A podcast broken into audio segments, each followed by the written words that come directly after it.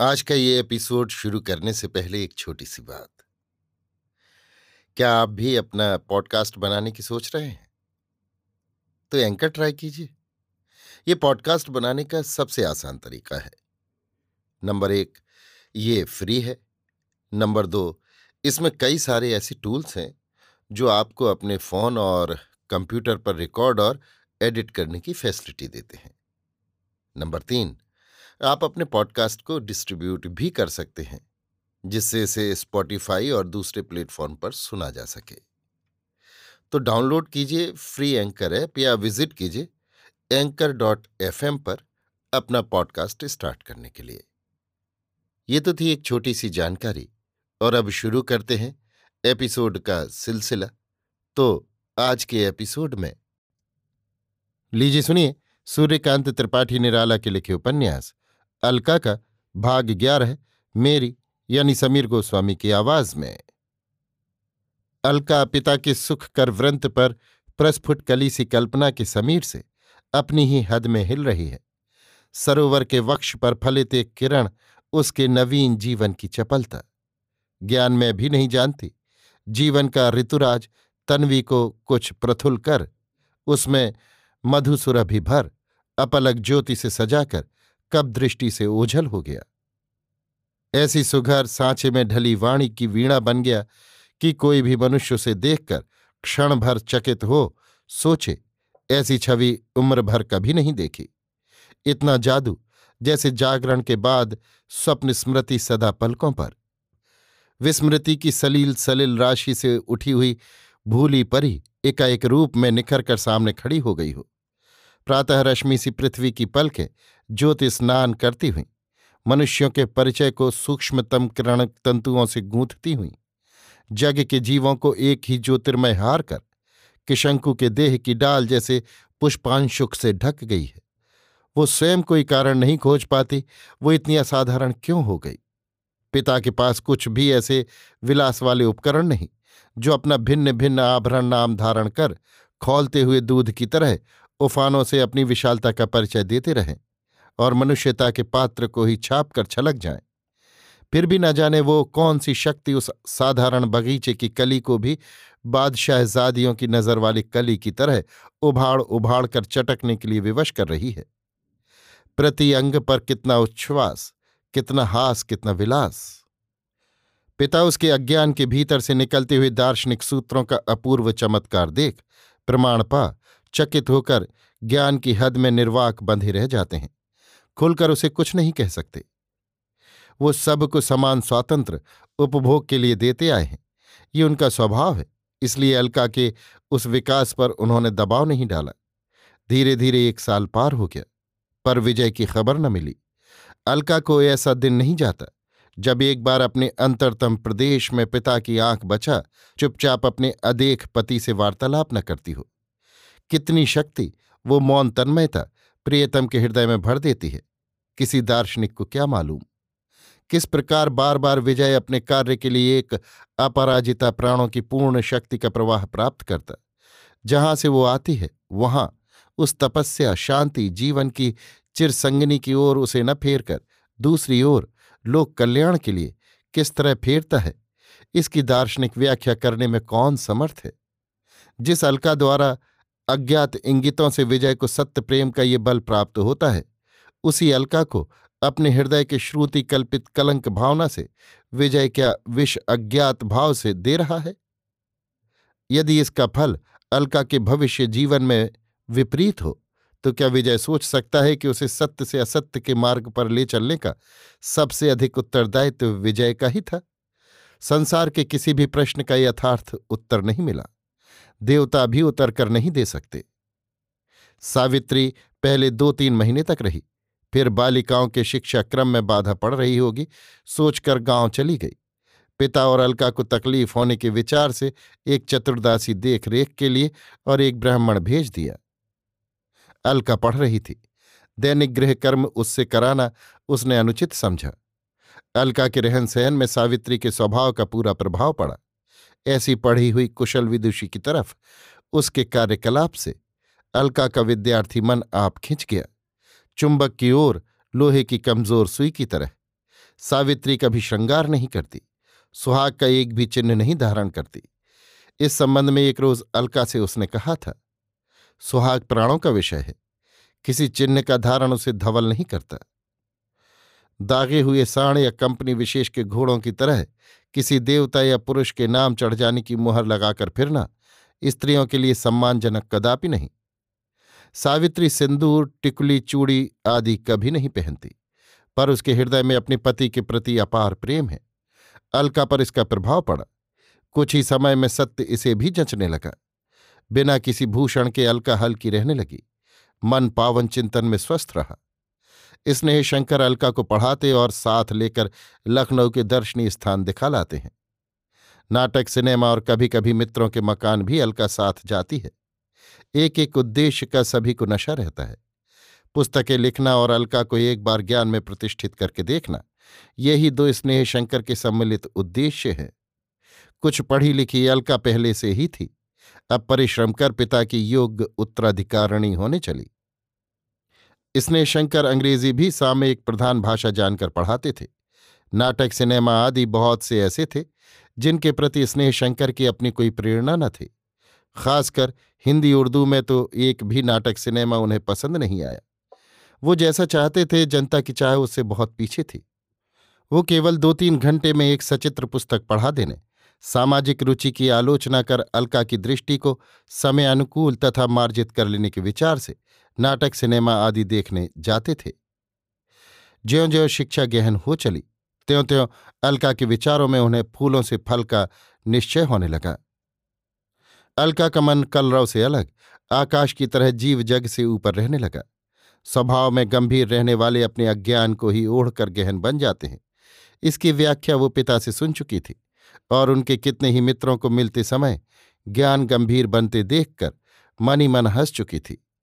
उसकी तमाम क्रीड़ाओं में हृदय से स्वच्छ होठों पर आई मधुर ब्रीड़ा पढ़ पढ़कर स्नेह शंकर अपने उद्देश्य में स्थिर होने लगे। विचार, वय, क्रम, पिता तथा दीदी की मुहर से प्रतिदिन वो स्पष्टतर छप छप कर निकलने लगी। बाल्य का खोया चापल उस खुले बालों वाली नग्न पद अमल अलका पर चित्रराज्य राजा की पुनः अधिकार प्राप्ति जैसे प्रतिष्ठित होने लगा। विद्यार्थनी पर तारुण्य की सब निर्दोष प्रचलित क्रीड़ा प्रथाएँ प्रभाव छोड़ अपनी तरफ़ खींचकर लिप्त करने लगीं। टेनिस का गेंद ले उछालती, दौड़ती, पकड़ती हुई छत तथा भीतर मकान का आसमान सुखद कलरवों से समुद्वेल करती, हंसती, आंचल उड़ाती हुई पिता की बगल में हाँफती थक कर बैठ जाती है। पिता स्नेह की दृष्टि से देखकर जनाने उस छोटे से बगीचे में दौड़कर स्वास्थ्य ठीक रखने को उत्साह देते हैं। स्नेह शंकर की कुमारी यही अलका कभी भावावेश में विजय की प्यारी मानसिक शोभा बनकर छत पर सांध सूर्य किरण की कृष्णता देख उनसे नज़र मिला, जैसे उन्हीं के साथ कहीं किसी खोज में अस्त हो रही हो। शांत संयत निष्पात पलकों से निष्पंद खड़ी हुई, केवल शून्य की थाहसी लेती, कहाँ डूब कर चली जाती है। आंचल सिर से खुलकर गिर गया। बाल उड़ उड़कर गाल वक्ष पर आ गए। वो उसी अपरिचित ध्यान में तन्मय है। किरणें उससे विदा होकर चली गईं। धरा को अंधेरे ने उसी के हृदय की तरह ढक लिया। पृथ्वी का ताप आकाश की पलकों से अदृश्य शिशिर के आँसू बन बनकर प्रतिदान में प्रिया का हृदय सिक्त करने लगा। पर उसे उसके प्रिय की मौन प्रेरणा किस रूप में मिली, वो नहीं जानती। डूबकर शून्य गहवर से बाहर निकल भीतर हृदय का जैसा अपने चारों ओर अंधकार देख धीरे धीरे छत से नीचे उतर आती है। कभी कभी किसी किसी दिन देर हो जाती है। पिता बुला भेजते हैं। दासी आकर देखती, अलका छत की चार दीवारी पकड़े, चिंता में कहीं अंतर्धान है। दासी हिलाकर बुलाती है। तब होश में आ डर कर नहीं जानती क्यों अपराध की दृष्टि से पिता को देखती हुई पल के झुका किताब ले पढ़ने बैठती है। स्नेह शंकर हंस देते हैं। अलका का शून्य पवित्र वात्सल्य रस से पूर्ण हो जाता है। पिता मर्म पर दृष्टि रख पूछते हैं, आज तू गंभीर है? अर्थ समझ पुत्री आंसुओं में हंस देती है। दुख के प्रतिघात से पिता भी दुखी हो जाते हैं। अलका स्वभावतः दुख से मुक्ति पाती, नतमस्तक धीरे धीरे पढ़ने लगती है। इस प्रकार अपने स्वभाव को बार बार भूलती बार बार याद करती हुई एक साल पार कर गई। पिता उस सरिता की प्रवाह गति का पूरा परिचय रखते हैं। वो उसे उसी के पति की ओर लिए जा रहे हैं, जहाँ अपार तृप्ति का सागर है, जो उसके पति का बृहत रूप है, जहाँ चिंता का प्रवाह ही चुक गया है। भोग की इच्छा वाले मिलन का दुख नहीं, वहीं से उससे उसकी बहनों के लिए सबसे बड़ा त्याग कराएँगे। ये उनका आदर्श है, इसी की पूरी तैयारी उनकी शिक्षा। संस्कार वाले सुहाग पर कुछ दूर तक सोचकर, स्नेह शंकर अभी कुछ नहीं कहते। जानते हैं, ये छोटा, ये दो प्रेमियों का गले गले लगना अपने महत्व में बड़े से छोटा कभी नहीं, केवल वियोग दुखप्रद है, इसलिए ज्ञान की दृष्टि से अनित्य। आज थिएटर जाने की बात है। कलकत्ते का कोरिथियन थिएटर उत्तर भारत का सफ़र करता हुआ लखनऊ आया है। स्नेह शंकर के मित्र लखनऊ के सहायक डिप्टी कमिश्नर, पंडित ज्ञान प्रकाश और उनकी पत्नी भी जाएँगी। स्नेह शंकर और ज्ञान प्रकाश की इधर कुछ दिनों से घनिष्ठ मैत्री है। पहले परिचय था। ज्ञान प्रकाश दार्शनिक तो बहुत अच्छे नहीं, पर आर्य समाजी होने के कारण वैदिक साहित्य पर पूरी भक्ति रखते हैं।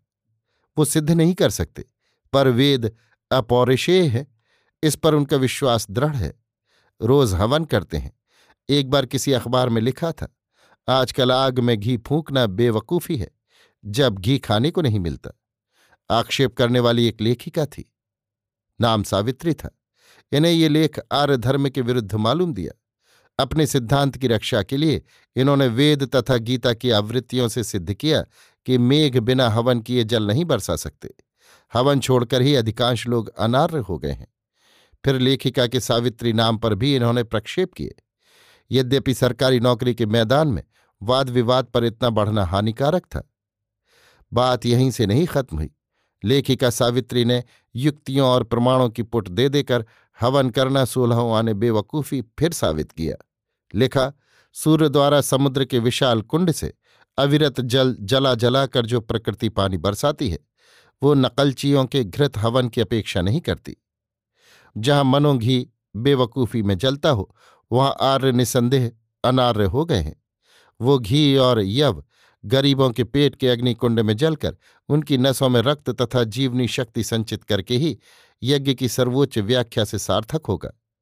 जहाँ लाखों टन जले कोयले का धुआँ, वायुमंडल में जहर भर रहा हो, वहाँ मामूली संख्या के आर्य समाजी तोले तोले घी फूंक कर वायुमंडल शुद्ध कर देंगे। प्रकृति ने इसे पवित्र करने के कार्य में पहले से हवा को लगा रखा है। वो बह बहकर धुएँ का जहर जल की धारा की तरह फटकारती, साफ़ करती रहती है। आदि आदि जवाब देखकर डिप्टी कमिश्नर साहब का रंग उड़ गया। बात लाजवाब थी। पर स्वामी जी जिन्होंने डूबते हुए देश के हाथों बय की तरह वेदों को रखा, हवन करने को आह्वान किया, वो बगैर गहरे बैठे मतलब समझे ही, ऐसे करने को कह गए हैं, उनके तेजस्वी मन को विश्वास न हुआ। उन दिनों स्नेह शंकर लखनऊ में ही रहते थे। इनके पास इस लेख का उचित उत्तर लिखवाने आए। डिप्टी कमिश्नर साहब को इनके ज्ञान पर पूरा विश्वास था। लेख और नाम देखकर स्नेह शंकर हंसे। कमिश्नर साहब से कहा, ये तो घर ही की बहू है। परिचय दिया। कहा, आपने ठीक लिखा है। ऋषियों ने इन कर्मों का प्रतिपादन बड़े बड़े ज्ञान के आश्रय से किया है। कमिश्नर साहब प्रसन्न हो मार्मिक उच्च वसित आँखों से देखकर बोले, वही तो मैंने कहा, बिल्कुल तख्ता उलट देना चाहते हैं। लेकिन आपके घर में नास्तिक और स्त्री कुछ नहीं, लड़कपन है। इसने शंकर मुस्कुराए, बोले, आपसे क्या कहूँ? आप ऐसी आलोचना का उत्तर ही न दें। उपेक्षा कर जाएँ। डिप्टी कमिश्नर साहब प्रसन्न होकर चले गए। अलका बैठी हुई आँखें नीचे किए मुस्कुरा रही थी। उनके चले जाने पर पिता से पूछा, आपने इन्हें कैसी सलाह दी? ये तो दुनिया है। स्नेह शंकर बोले, जो जैसी खुराक का आदि है, वो वैसी ही खुराक पाने पर प्रसन्न होता है। इनका जिधर रुख था उधर हमने इन्हें चार कदम बढ़ा दिए। अब मज़े में पाव भर घी हवन कुंड में रोज फूंक कर गरीबों के मुँह राख झोंकते रहें। साश्यर अलका अपने अद्भुत पिता की ओर ताकती रह गई। दूसरे दिन अलका को साथ लेकर स्नेह शंकर भी डिप्टी कमिश्नर साहब के घर गए। इस तरह आना जाना लगा रहा। आज थिएटर जाने का निश्चय था। पहले से चार सीटें रिज़र्व करा ली गई थी। शाम का भोजन समाप्त करके डिप्टी कमिश्नर साहब अपनी धर्मपत्नी के साथ स्नेहशंकर और अलका को ले जाने के लिए खूब सच कर आए। वे तैयार थे, सब लोग बैठ गए। अभी आप सुन रहे थे सूर्यकांत त्रिपाठी निराला के लिखे उपन्यास, अलका का भाग ग्यारह, मेरी यानी समीर गोस्वामी की आवाज़ में।